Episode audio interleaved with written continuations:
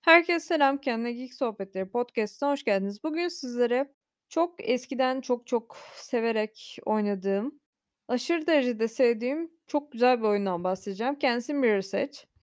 Bildiğimiz aslında FPS tarzında bir oyun ama bence bildiğimiz FPS oyunlarından değil. Çok daha farklı. Nesi farklı? Bir kere gökdelenlerin tepesinden kuş bakışı bakıp hoplayıp zıplayıp atlayabildiğiniz, oradan oraya uçuşabildiğiniz güzel, çok keyifli, harika bir oyun. Ki bence kıymeti bilinememiş oyunlardan bir tanesi. Bence hakikaten güzel bir yenilik getiriyordu, keyifliydi. Konusu çok güzel olmamasına rağmen defalarca kendini oynatabilecek cinsten bir oyundu. Çok fazla özgürlük sunuyordu ki açık dünya bir oyun bile değil. Bakın, size muazzam bir özgürlük hissi veriyor diyorum ama açık dünya değil. Sizi istediğiniz her yere götürmüyor. Hayır. Ama siz gerçek hayatta yapmak istediğiniz, acaba gökdelenin tepesinde olmak nasıl bir his? Mesela merak ettiğiniz o özgürlük hissini size yaşatıyor. Ya, mesela parkur yapma bec becerisi bende yok. Sıfır. Ama merak ederdim, yapabilseydim nasıl olurdu? Bunu size çok güzel yaşatan gayet başarılı, güzel bir yapım. 2008 yapımı, çok eski bir oyun. Yani, hatta orijinal kutulu oyununu şu an bulabilir misiniz emin değilim. Gerçekten harika bir oyun. Konusu şu: Başrolümüz Fate, başroldeki Asyalı kızımız. Fate'in sanırım ablası bir şekilde aslında kendisi polis olmasına rağmen tuhaf bir şekilde bir cinayete karışıyor. Daha doğrusu cinayetin kendisine cinayetin kendisi tarafından işlendiği düşünülüyor ama Fate diyor ki kimse bana inanmıyor, ben bu cinayeti işlemedim. Fate de bu işin yakasını bırakmıyor ve ablasını temize çıkartmaya çalışıyor. Oyun bunun üzerine kurulu.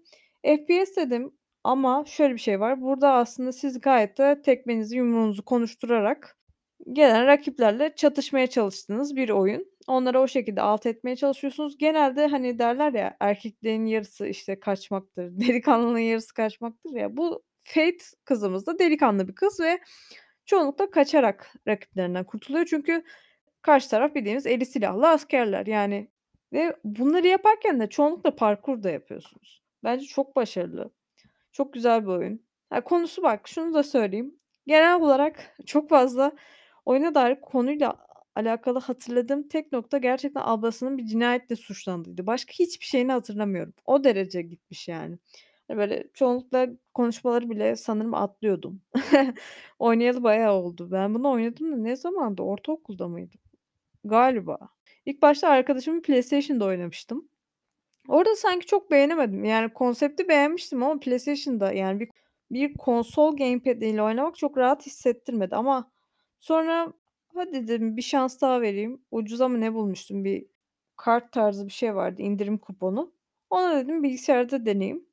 Abimin bilgisayarında oynamıştım. O zaman bayılmıştım. Gerçekten muhteşem gelmişti. Gamepad'le oynadığınızda çok zevk alamayabilirsiniz. Eğer siz de benim gibi FPS oyunları klavyede daha iyi oynayabiliyorsanız. Hani, bazı insanlar hâlâ gamepad'de çok iyi oynayamıyor ya FPS oyunları. Ben de onlardan biriyim maalesef. O yüzden bilgisayara almanızı daha çok tavsiye ederim. Bilmiyorum, kutulu olarak muhtemelen oyunu 2'nci el olmadığı sürece bulamazsınız bilgisayara.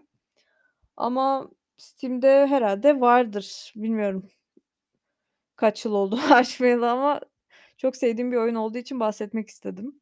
Bunun devam oyunu geldi. Devam oyunu çok bekliyordum ama devam oyunu tuhaf bir şekilde çok fazla eleştirildi. Ya, benim bilgisayarımda da vardı bir ara ve bug'tan geçilmiyordu, asla açamıyordunuz, bir sürü sorunu vardı.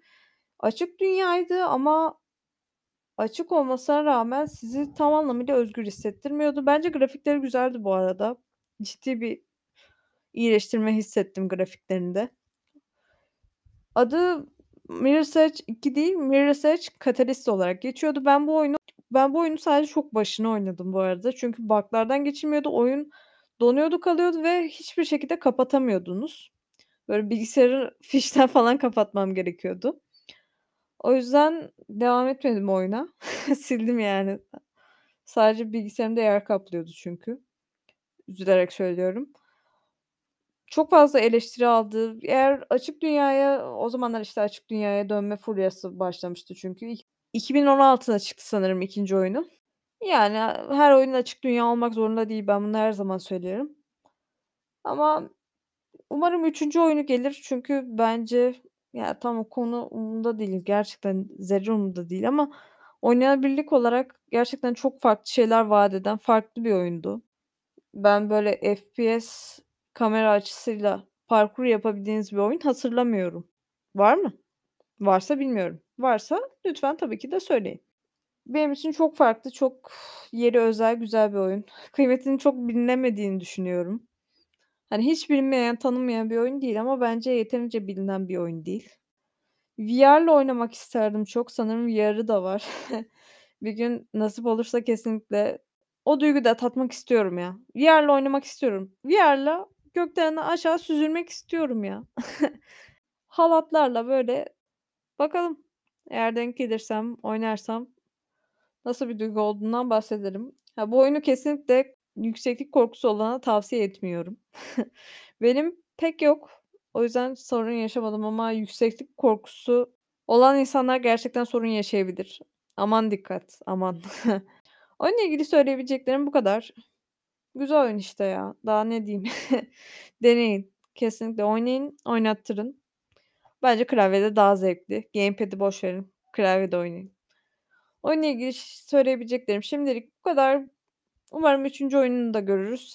Bir dahaki podcast'te görüşmek üzere. Şimdilik hoşça kalın.